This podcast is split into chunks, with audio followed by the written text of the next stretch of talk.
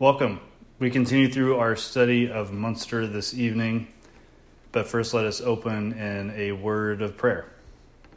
Father, thank you again for allowing us to gather here this evening. We look at church history, and I pray that we just aren't reading facts, that we are looking into the history of your church, that we learn from, uh, from history, and that we have a deeper knowledge of how you work through your church, uh, the good, and we look at the bad, and that we can learn from that. And we pray this, these things in Christ's name. Amen.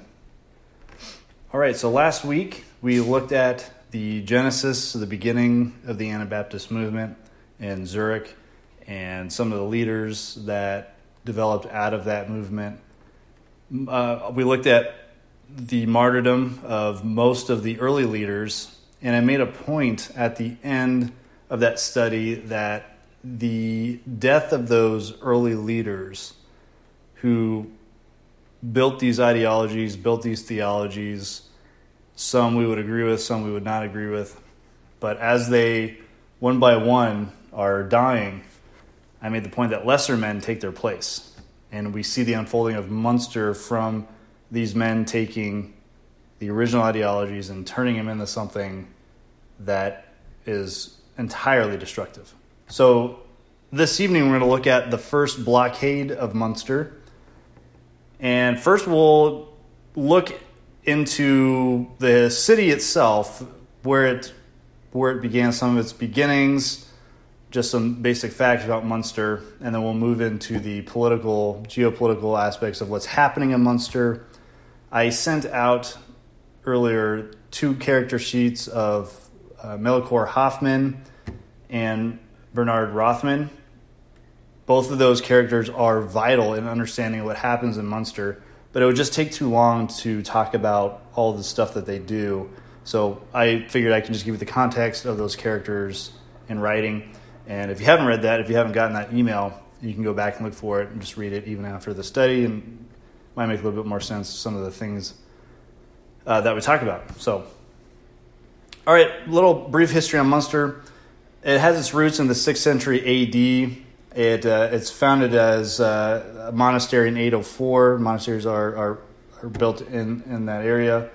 It's renamed Munster in 1068. Munster is literally Latin for monastery, so that's what that's what the name means. It was founded in a very important economic intersection so a lot of trade was coming from different area, different regions. They would end up in the city of Munster.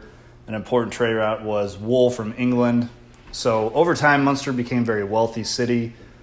A lot of merchants, a lot of trades would go through there. And because of that, it's one of the main reasons why Munster was chosen as the city where the Anabaptists would make their, their stand or they would wait for the second coming of Christ because they knew it could last, outlast anyone that besieged the city. Uh, not to mention, was it very rich in food and resources. It had uh, a river going right down the middle uh, through the city. They had access to water. Not only that, but it was it was fortified by two thick walls around the entire city. I think I think it was about 100 feet tall, and it's surrounded by two moats. It had cannon. It was it was easily defendable uh, for anyone inside the city, so it could outlast uh, an army uh, attacking it for, for quite some time. So it's a it's an important economic uh, intersection, as I mentioned, and geographically, of course, Munster is located in the in the northeast of Germany and it is near the present day border of uh, the Netherlands. So, early in the Reformation, Munster was actually a model city where Lutherans and Catholics were coexisting peacefully. Uh, tensions were still very high, of course, but for the most part, uh, those two communities were, were coexisting in a peaceful manner. At the time, Munster had around 9,000 inhabitants, and as the Anabaptists come in, that will grow. Well, it'll grow and it'll go down for, for another reason. But at the time, about 9,000 people inhabited the city. Some of the some of the architectural wonders or things that Munster is known for architecturally. It has St. Paul's Cathedral there, uh, along with 10 other churches, five of which the architectural majesty is most known in Munster, even outside of churches in larger cities. And as you would approach Munster, you would see, see these steeples uh, go straight into the sky, silhouette the sky. It was a beautiful picture. And as you and I would go into Munster, we might see this architecture as beautiful, but at the time, the people saw this, these architectural structures as a reminder of the church not really caring about them at all. Because if you remember back in, in lesson one, when Conrad Grebel was going through the New Testament looking for what does New Testament say of what we should be doing, what should not be doing, he found the idea of mandatory tithes not in the New Testament. And what these mandatory tithes were going to, of course, was building these cathedrals. So, for the people that living in Munster, these these churches, these magnificent buildings were reminders of the church's really indifference to their welfare. Of course, this would lay a foundation that would people of course right? So roman catholics and lutherans both don't want to pay taxes for these churches. Uh, the, the the atmosphere is ripe for for revolution for change right? And we're going to see these anabaptists take advantage of this atmosphere of course. And it, remember maybe i think i mentioned this last week the church doesn't pay property taxes at this time and also, if you're in the church, if the prince bishop calls a draft or a, a, a muster of troops for whatever engagement that he needs to do, if you're part of the church, you you cannot be called in for this draft, so they're excluded. And uh, in the in the convents, the nuns they would they would build much like similar to the Amish. They build furniture. They would uh, ta- make these beautiful tapestries and a lot of products that the normal economy would make as well. So craftsmen would make furniture as well, but they would sell it in the local economy. Well, the nuns would make this this stuff and then just donate it to the community, just put it out there. And of course, if you had the option to buy a beautiful piece piece of furniture or wait for a nun to build a beautiful piece of furniture, you'd probably just wait and get it for free. So th- they saw this as an infringement in the economy. It was an attack on on free trade or on trade in general. But of course, this has been happening for hundreds of years. But we're to a point now where, in the Reformation, the especially when Martin Luther translates the the Bible into German, people can people can think for themselves. They're throwing off authority, and now they're they're questioning what they're doing here. So, again, the atmosphere is ripe for revolution. I mentioned this a little bit last time, uh, briefly, but the Peasants' War, the Peasants' Revolt, was a big deal. It changed a lot of uh, people's minds as far as looking at the church. It disillusioned a lot of people. It changed Luther. It changed. It really it changed anyone that was a part of, of that of that war, including the government. So after that initial revolt or, or, the peasant war, the the local governments in these cities, the prince bishops, decided to give a little more autonomy to cities to kind of placate the masses. Maybe okay, if they're if they're rebelling for more freedom or more authority, well, let's give them a little bit more, and maybe we can we can uh, assemble order again, and we can get back to normal essentially. And Munster, of course, was was was no exception to this in 1525, the prince bishop at the time, Frederick von Wied, he allowed autonomy from the church, the, Munster to have more autonomy or have autonomy from the church by establishing a city council uh, of 24 members. So the city would be run by the city council, as well as uh, co-mayors or two mayors uh, in this government, and they would they would run they would run the city. They probably had two mayors. It was probably an early checks and balances system so one mayor didn't monopolize or have too much influence on the council, and vice versa. So was, I think it was more likely a checks and balances. It doesn't really work that way, but that was the original intent. but before we get to the government of, of Munster, I, I mentioned a, a, prince bishop. Well, what is a prince bishop? Uh, prince bishop is pretty much a feudal lord. He's not ecclesiastical in any manner. He's not uh, part of the church, really, even though it's called prince bishop. Uh, usually, prince bishops get their their property or their land either by marriage or connections or even conquest, or simply they just purchase what they own from the previous owner. So, the thing with with prince bishops, though, with what they own, they pretty much have unrestrained power. It's very there's very few limits on what they can do. They can enact, they put edicts out anytime they want. They can they can tighten their grip on the city. They can loosen their grip on the city. Of course, at this time, they want to bring order. Like I said, right? They want to give more authority to the cities to bring order. And this uh, Prince Prince uh, von Wied is no exception. So, so we have this new city council, 24 members. Uh, the council consists of both Lutherans and Catholics, and all of them, both the Lutherans and the Catholics, are from the the uh, Crafts Guild, which is built of merchants and tradesmen and stuff. Probably as a reaction to, like I was we were saying, or I was mentioning before, the nuns building furniture, putting it in the market. This is so they can have more control of what's going on. So they're from the, the Crafts Guild, and they they do that, like I said, for representation. And it's more of a it's it's the first representative government we have in Munster, especially, uh, and even in that local area. They even built a city council for them, which was in it actually was a pretty majestic building. Okay, so moving on to the character of Bernard Rothman, uh, he I mentioned him in the the writing the document I gave you guys, so I won't really go into, into his background. but again, back to the Peasant War. The Peasant War changed Bernard from a, from a staunch Catholic to a Catholic dissident to a Lutheran to eventually an Anabaptist.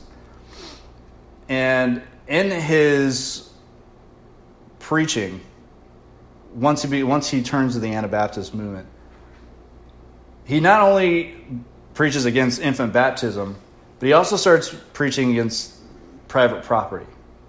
So he sees that private property, of course, we talked about apostolic communism in lecture one.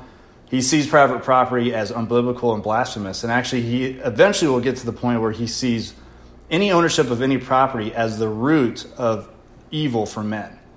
So he, it's not man's nature, it is actually man's environment. We'll get to that later.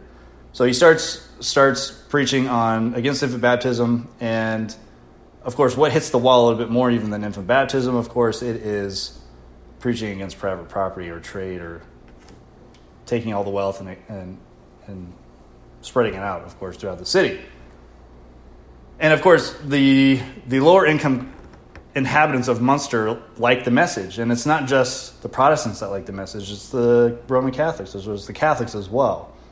The idea of paying these tithes to the church is very cumbersome, so they hear this preaching and a lot of them are agreeing with, with what Bernard Rothman is saying. And of course, once you hit the wallet book, you hit the pocketbook of the elites, they're going to react. And that's exactly what uh, Bishop von Wied does. He initially asked Bernard to stop preaching in public, stop agitating the public. Bernard agrees for a very short while, and he reconsiders. I'm not sure if he does it himself or somebody talks him back into it. Most likely a mixture of both but he, in his reconsideration, he writes to the bishop. He says, Not to let the, quote, godless oppressors escape the deserved punishment of heaven. Because my conscience is clear, I have no doubt that I can rely on God's mercy.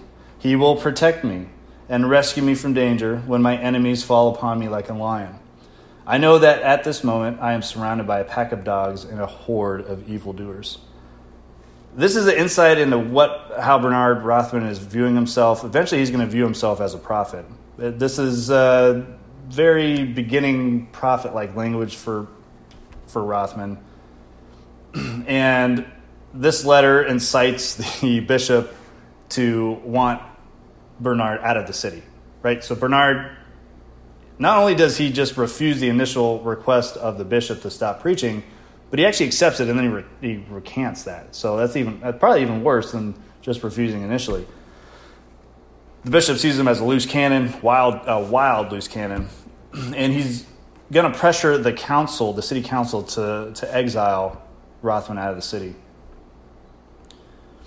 All right, so who's on the council, right? So if the bishop is going to the council to get rid of Bernard Rothman, who's on the council? Well, the there's a lot of influential, like I said, there's craftsmen, right? Roman Catholics or Catholics and Lutherans are on this council, and a lot, and most of them are very influential, right? It makes sense. They have influential people to help with with whatever trade they have.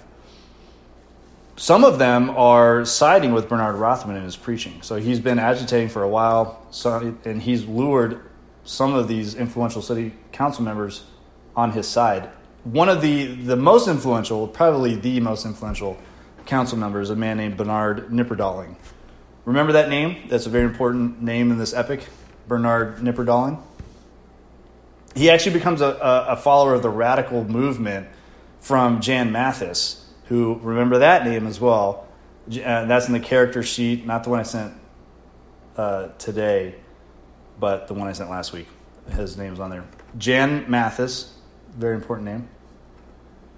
So Bernard Knipperdolling becomes a follower of the resistance movement from, from Jan Mathis.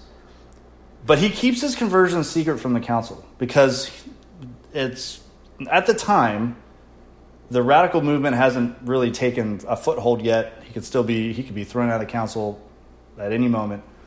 So he keeps he keeps the conversion secret from the fellow council members. and there is speculation of why Bernard Knipperdolling does side with with Rothman because he is pretty he's pretty out there in what he's saying. Uh, Bishop von Wied earlier, previous to this, actually kidnaps Knipperdolling while he's going on a business trip. He kidnaps Knipperdolling, throws him in jail, and then ransoms him back. This is pretty common practice uh, back at the time. But before he gets ransomed, Knipperdolling's toes or feet are crushed as they put on these iron boots on his feet as he's a prisoner. So they crush his feet, and he has this limp for the rest of his life. And most speculate that this grudge he, he holds against uh, the bishop it feeds into him going over to Bernard Rothman. Maybe not even because he believes what Rothman's saying, but because he wants to spite the bishop, which which could be true. Uh, February 1532. This is an important date. Bernard Knipperdolling and the follow, some of the radical followers meet in Knipperdolling's home, and they sign a pact. And this pact is very. Uh, historians will say this pact is very reminiscent of the founding fathers of America. They all gather together and they swear their reputations, their finances, everything they have into the purpose of freedom and to, to resist oppression, to remove the tyrant, which is the bishop, from Munster and let them be a free city to do what they want. This is, this is the pact that they signed together at Knipperdolling's home.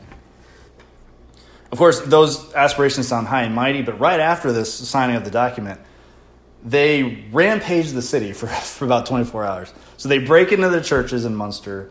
They're ripping down the ashes of old uh, priests and spraying their, uh, destroying the, the urns and, and scattering their ashes around. They're rampaging for about 24 hours. And this is right after they signed this document for fighting oppression. Apparently, the, the way to do that is to, to destroy churches. And along with destroying churches, they decided to have a book burning, a good old fashioned book burning. I guess this is this is not this is the old, this is new at the time, so it's not old fashioned. For them, it's not old fashioned, but for us, right? A good old fashioned book burning. You know, what are they throwing in the fire? Well, they're actually throwing it, throwing Latin Bibles, right? Because those are evil. Those are, are the Catholic churches. So they throw the Latin Bibles in there. They're, they're throwing in devotionals.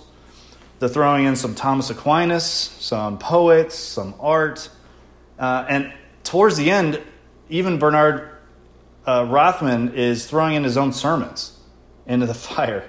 And he's yelling, quote, the truth of the Holy Scripture shall triumph, as he's throwing in his own sermons. And yes, the irony is thick, and it should be. So we're seeing the conflict move from words, right? So it goes from Rothman agitating the city with these proclamations against infant baptism and pr- uh, private property to the bishop saying, get out of the city. And now we have the pack sign at Knipperdolling's home and they're rampaging of Munster for about that 24 hours. And the book burning. Really, it was probably the, the book burning in the marketplace that really sent it over. So it's moved from, act, from words to action. And there's now a big tension between the radical Protestants and the Roman Catholic leaders in the city. So the council members and, of course, the, the prince bishop. So the, the, the Roman Catholic leaders in the city, they're, they're protesting to Prince Bishop saying, hey, look, these guys are going crazy. What are you going to do? Like, you've tried to exile him out of the city. It didn't work. We're waiting for, they've, they've just rampaged the city. They're burning books. We're waiting for what you're going to do, Prince Bishop. What are you going to do? So now they're waiting for, for his response. And it looks like there's going to be a bloody conflict, right? So the Prince Bishop is going to muster some army, is what the, probably the Roman Catholics are thinking. He's going to come into the town and he's going to restore order somehow, or gonna, something's going to happen. That's going to be a bloody conflict. Well, what uh, Von Wied decides to do is retire. He's actually, and his health is failing. The last thing he wants is some armed conflict in, in Munster. He wants, he just wants to live out his life probably in peace. So he just retires, and that kind of subdues the tensions a little bit. The tempers subside. The brink of disaster is step back a little and uh, uh, the successor to von Wied is Bishop Franz von Waldeck. He takes over the, the other bishop's spot. The Catholics see Waldeck as a knight in shining armor, right? This is their chance to restore order in Munster. And Charles V, the again the emperor of the Holy Roman Empire, has given Waldeck authority to quell the unrest in Munster, actually, in, in everything he owns. He's given him authority to, to quell the unrest there. However, uh, Waldeck is more sympathetic to Lutherans than he is the Roman Catholics, which probably will, well, it has a huge impact on how he reacts to the radical Lutherans here in a little bit. And of course, the radical Lutherans or the Anabaptists, the radical Protestants, saw him just as another political shill, right? He's just a shell. He's going to follow his bishop ways of gluttony and women and drinking. This is all, this is how they see the, the prince bishops. And of course, Waldeck's no different in the in the radicals' eyes. So Waldeck is inherits uh, Munster, the land. Of course, Munster's with that and now he has to decide what he's going to do with Munster. He's pretty much given a problem. Here you go, fix this problem. he knows that we mentioned how well defended Munster is with the walls and the moats. Waldeck knows this, and in trying to figure out what he's going to do with them, he knows that it's going to cost a fortune. If he is going to siege the town right now, it's going to cost him a fortune, and he doesn't want that. And he doesn't want bloodshed because if he goes in and destroys the town, remember he's making uh, he's making money from the town. So if he goes in there and destroys everything, uh, he's got to rebuild all that, and he doesn't have the, the finances, or he's not willing to give the finances to do that. So he wants to keep Munster intact as destroying Munster is the last resort. So he wants to end this peacefully and with the least amount of money that he, he, he can spend to fix this problem. So in Waldeck's eyes, delayed is tactical and in his best interest, like we just said, for financially. But the radicals, the Anabaptists, see the delay as a boost to their their rebellion, right? Well, now they see that the authority is not going to do anything to them as they're agitating the town, and they're going to become more assertive or, or aggressive. They're going to start demanding higher, lofty uh, goals for their movement.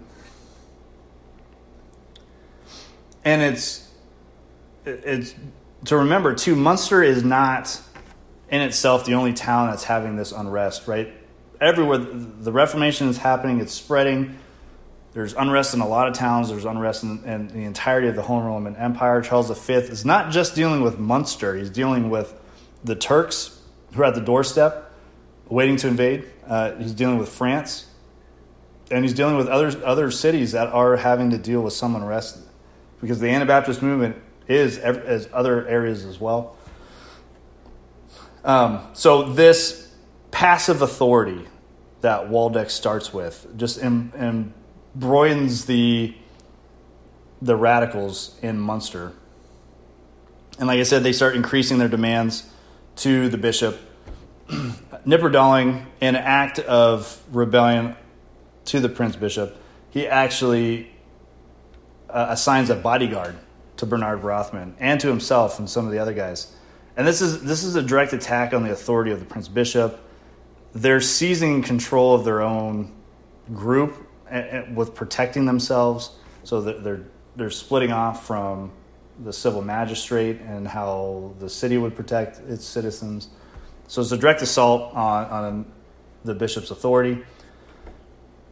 And instigated from this passive authority by Waldeck, the radical Protestants, the Anabaptists, decide that they're gonna they're gonna take away the ability for the Roman Catholics to practice their faith. So they're gonna outlaw the mass. They're gonna outlaw anything that has to do with the traditional idea of the Roman Catholic faith, with praying to Mary, praying to the dead, any of that outlawed.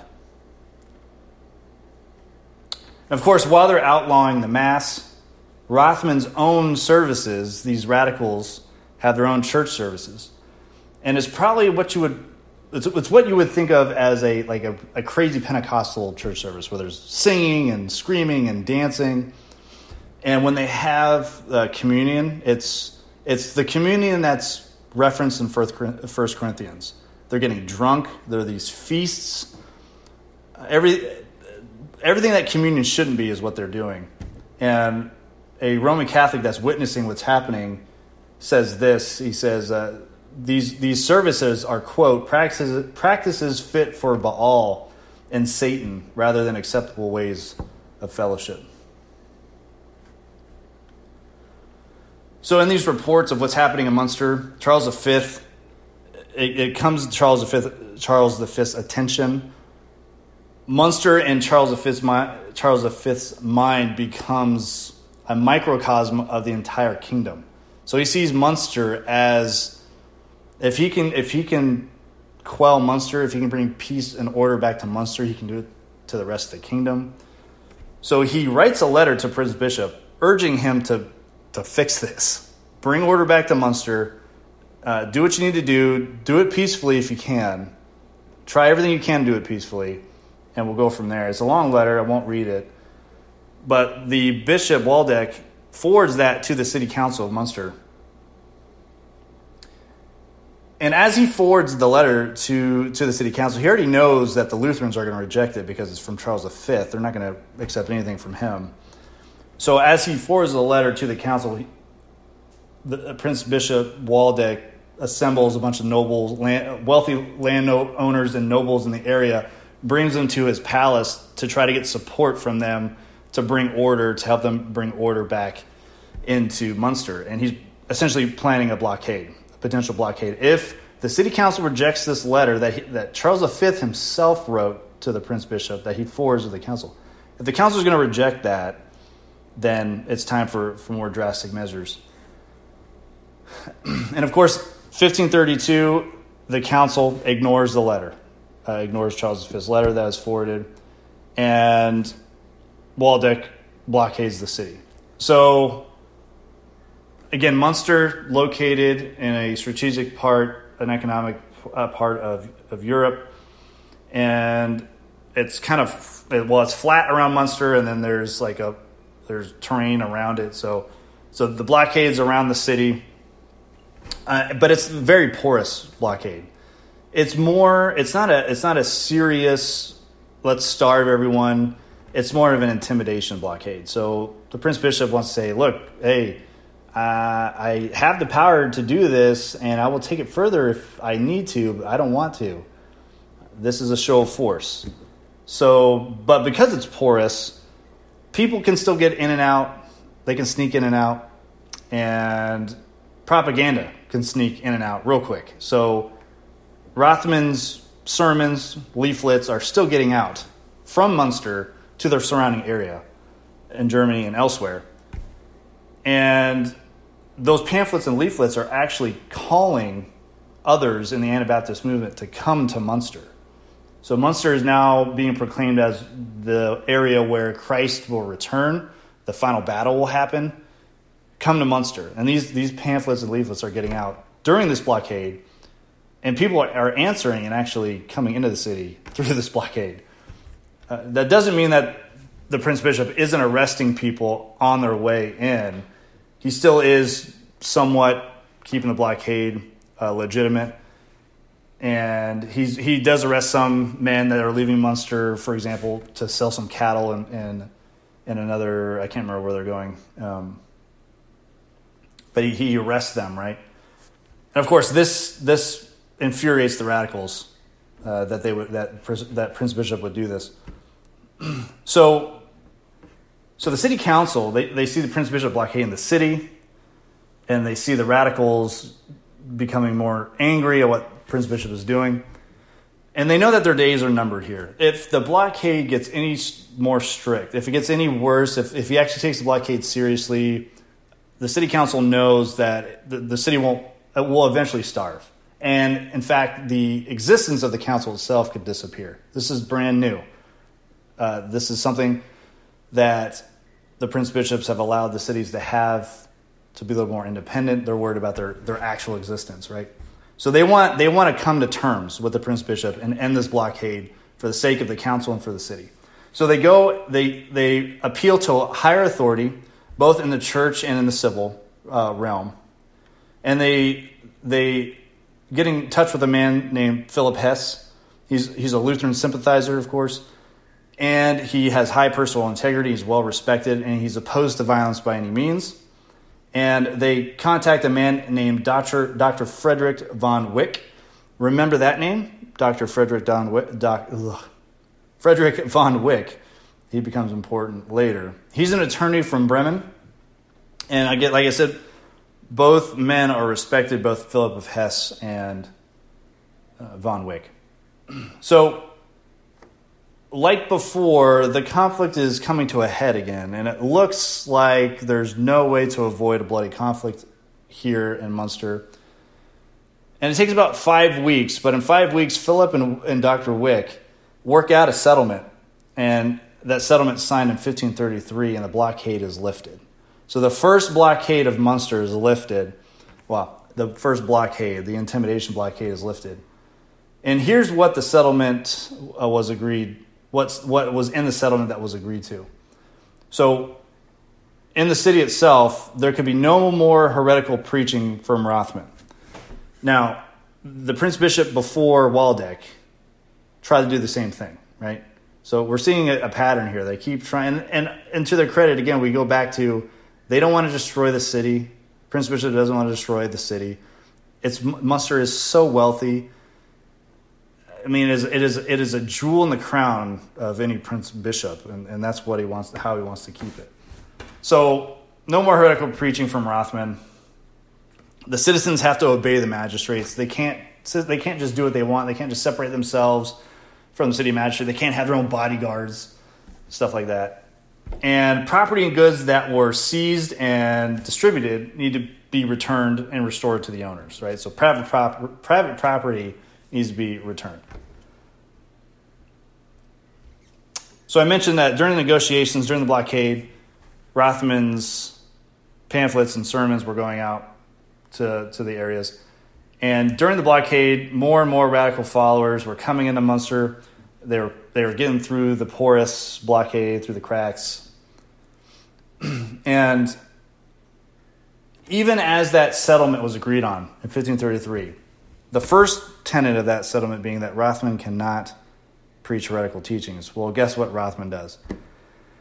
He doubles down on his heretical preaching. So now he's now he's really focusing on the private property aspect. He's actually going to go as far as to say that the men are evil, men's misery is directly stemmed from what they own. So he's going to start arguing that it's the environment that makes men evil, not the nature of man. And because of that, everyone needs to get rid of the private property again. the Prince Bishop is not going to allow this. and the pamphlets that was the pamphlets that were getting through the blockade. Again, I, I mentioned they were calling the radicals in the Munster. Well, the way he was picturing Munster to these people is that it was a rich, a rich city with plenty of supplies for everyone that could be spread out to everyone. If you had need, come to Munster. This is where you need to be. Not only that, but this is where the return of Christ is going to happen, the apocalypse. So, obviously, if you're sending out ideas that Munster is rich and that you can have a part of it, well, guess who shows up? People that aren't rich. And in fact, most of them were criminals, desperate, destitutes, uh, kind of the well, the bottom of the barrel, the the, the rabble that's just looking for uh, whatever they can get. Right, they're scrounging around, so they're the ones that start coming in the Munster.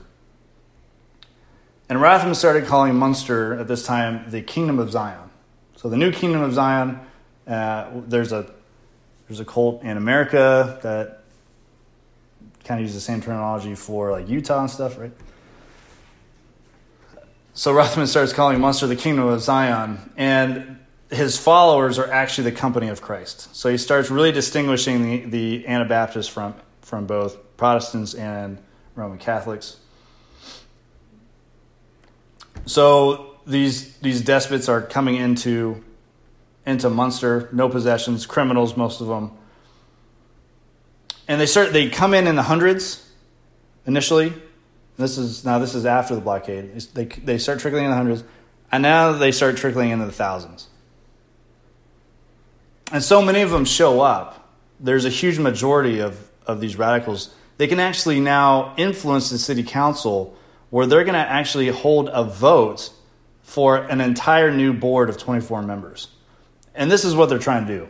So they're trying to get rid of every single council member that was part of the settlement with the bishop initially during the blockade. So we can no longer have any moderate Lutherans on the council because they they appeased the bishop.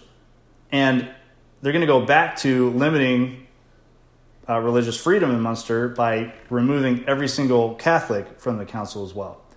And that's exactly what they do. So they recall all the council members, they kick all the moderate Lutherans out, they kick all the Catholics out, and they're replaced by all radical Anabaptists. There's two new co-mayors, and these these men are are of they're important. They're not huge important, but they they are they play a, a, a distinct role. These two new co-mayors, their names are Jasper uh, Yodelfeld, uh, Yodfield, sorry, Jasper Yodfield and Herman Tilbeck, and they're both respected men. Uh, they're, they're they own businesses and they've been in town for a long time, so they're respected by the by the inhabitants of Munster anyway. Herman uh, Tilbeck was a Anabaptist, Anabaptist sympathizer, and he thought war was inevitable, and not because where the politics were moving, but again, this eschatological idea that Munster is the final place of the, the final battle where Christ would return he thought war was inevitable in that sense. And of course, Knipperdolling stays on the council. Knipperdolling is already a radical, and which he kept from his other council members. But he remains on the council. So now we have clear sides forming. We have Roman Catholics, we have Anabaptists, and we have the Prince Bishop. And this is important because this is going to, as Munster degrades into anarchy, this will be important because we're going to see how those these three sides interact with each other.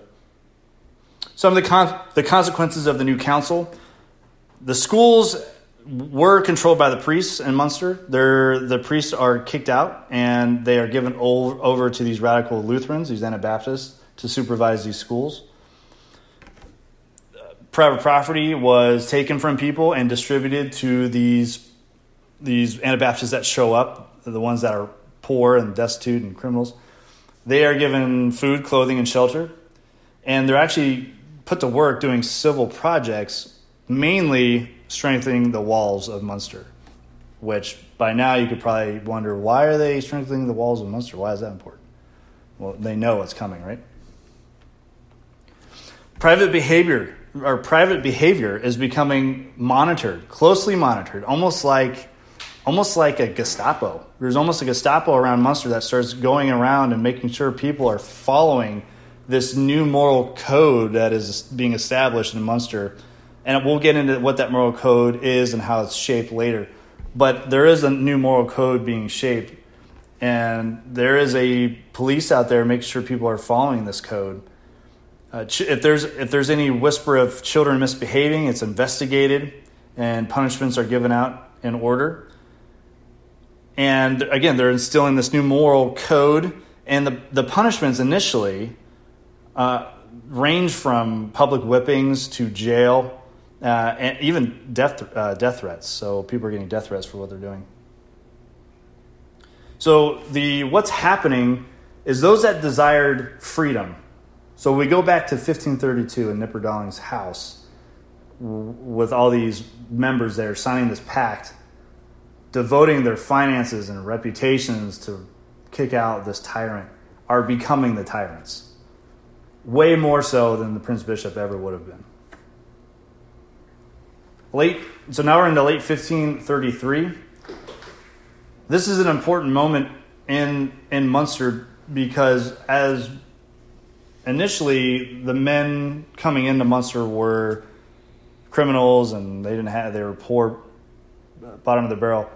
What ends up happening is new a group of new preachers come into Munster and with them they bring a bunch of wealthy people. So a bunch of wealthy people come with them. There's this huge, uh, large scale baptism in Munster where think, I think thousands are baptized, including all these wealthy people who are baptized, join the movement and disperse all their wealth to, to the leaders in, in Munster as part of the movement. So they're, they, they're infused with cash for, and, and goods from these wealthy people coming in. and this is when Jan of Leyden shows up. So there's three people I need you to remember through this whole epic of Munster as we talk about it. And it's going to be Bernard Rothman, who we've been talking about, Jan Mathis, and Jan of Leyden. And this is when Jan of Leyden shows up. Is during uh, when these preachers are, are coming in after uh, late 1533. And at this point, about one third of the population is certain that the second coming of Christ is imminent and it's going to happen in Munster and it's going to happen when they are attacked by the Prince Bishop. Jan of Leyden and others are forming paramilitary groups, again, separate from the civil magistrate, independent, doing what they want, again, directly against the initial settlement that was reached during the blockade, right? So the city is, is spiraling. It's spiraling very quickly. And people are noticing that it's spiraling. One of the co mayors, the new co mayors, has seen where the city is going. Jasper Jodfeld sees that this, the city is spiraling. And he goes to the city council, this new city council. And in 1533, he tells them that he is going to exile Rothman from Munster. He, if Rothman goes, in, Jasper, in Jasper's mind, so, so what happens to Rothman is what happens to Munster. It was probably too late at this point. I think what happened to Munster, uh, the, the line had been crossed. But in Jasper's mind, Rothman needed to go. So what happened, he told his intentions to the council. Those protecting Rothman go on one side of the city or one, one building, and those that want to exile Rothman in another. They're right next to each other. And again, inside Munster, it looks like it's going to come to a, a bloody battle between the two sides. Before that can happen, though, they decide that, well, if we do attack each other, we're actually going to let the, the Prince Bishop win. We don't want to do that. So they stand down. And actually, one of the conditions of that ceasefire between the two groups is that all in the city could worship again as they freely as they choose. So they reestablished again freedom of religion that's been taken away twice now by the radicals. So each time there's another ceasefire or settlement, they allow freedom of religion back, and of course they're going to take it away again. but part of the deal, part of the deal of the original blockade settlement with the Prince Bishop is a man had to come in and replace Rothman as, as preacher in the church. Uh, his name was Fa- uh, Fabricius. So Fabricius was preaching. Of course, Rothman's followers didn't like that. Eventually, Rothman's followers run Fabricius out of town. Rothman declares his innocence. Uh, it wasn't me. I didn't do it. They, you know, my followers. I can't. I can't talk for my followers. Of course, it was probably Rothman that instigated everything.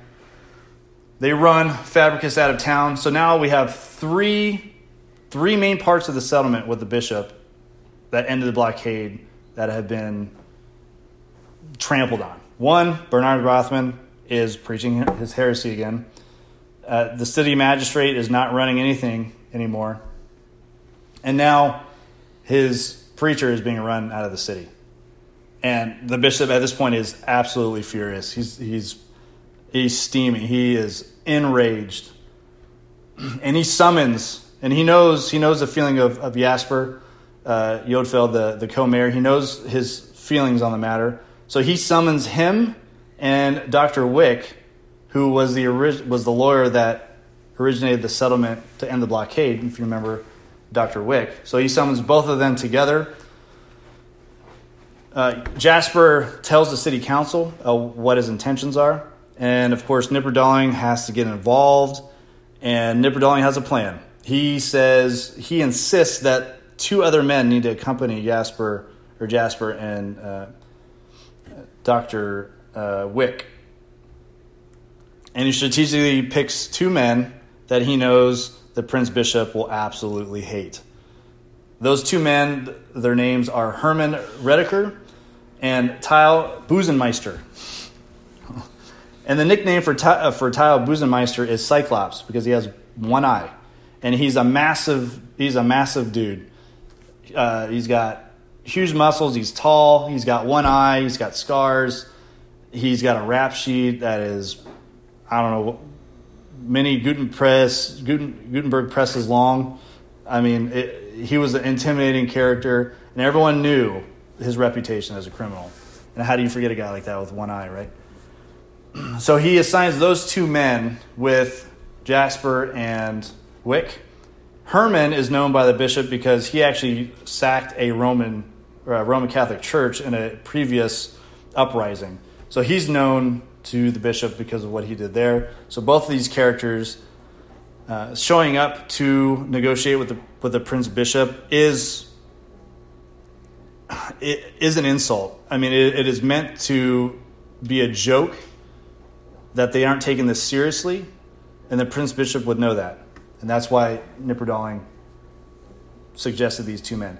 Did Jasper and Wick know that? Probably not. Um, they were probably intimidated uh, into taking these two men. And they probably hoped that the Prince Bishop would see past that and, and negotiating. But once they show up to the gate, the, the palace gates where the prince, the prince bishop is residing. Prince Bishop doesn't even bother showing up to the gate. He's the messengers tell him who's who's coming.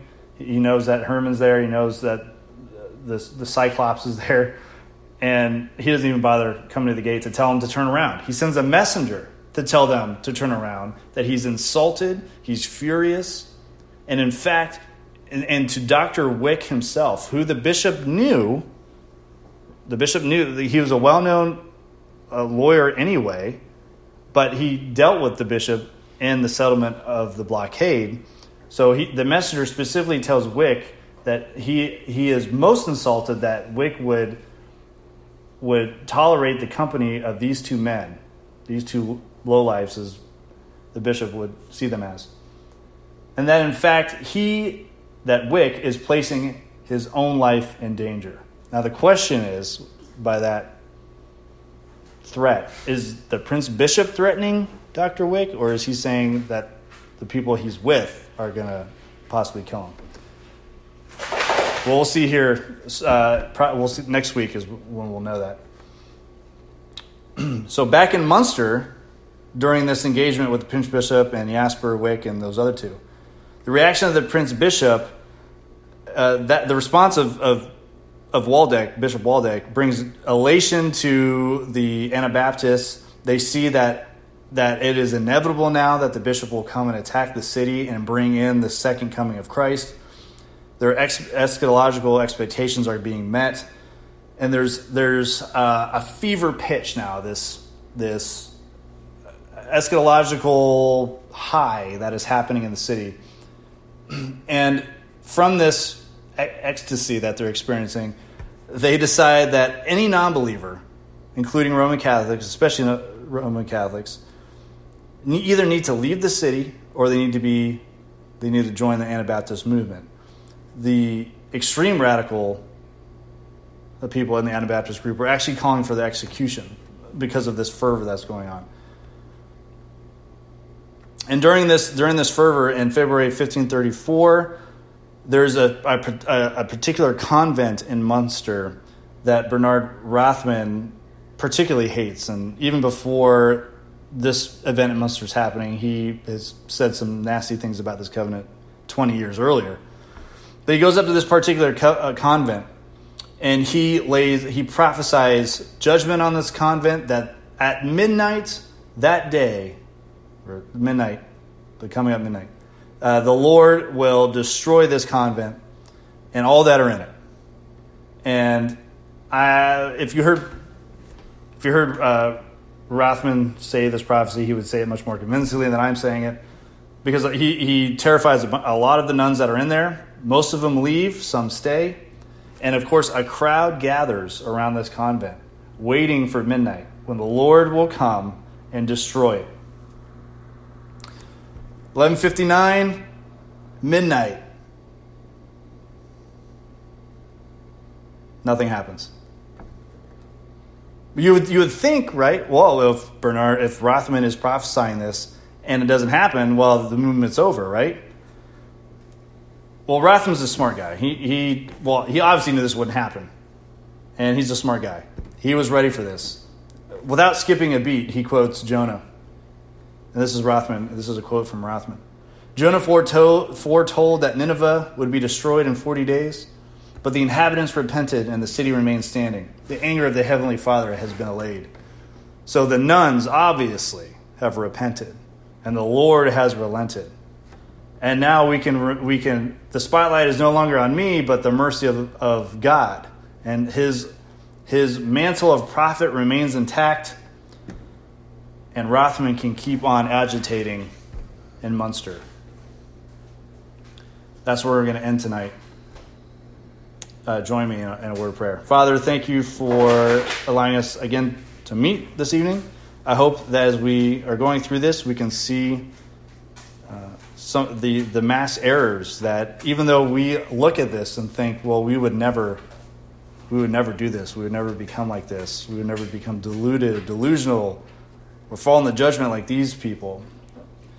We need to remember that as long as we are in Scripture and are earnestly following and being obedient as the Lord commands in our church under the the headship of elders and in teaching, and uh, that we stay humble and that we are safe from these delusions and that we, we stay in the truth.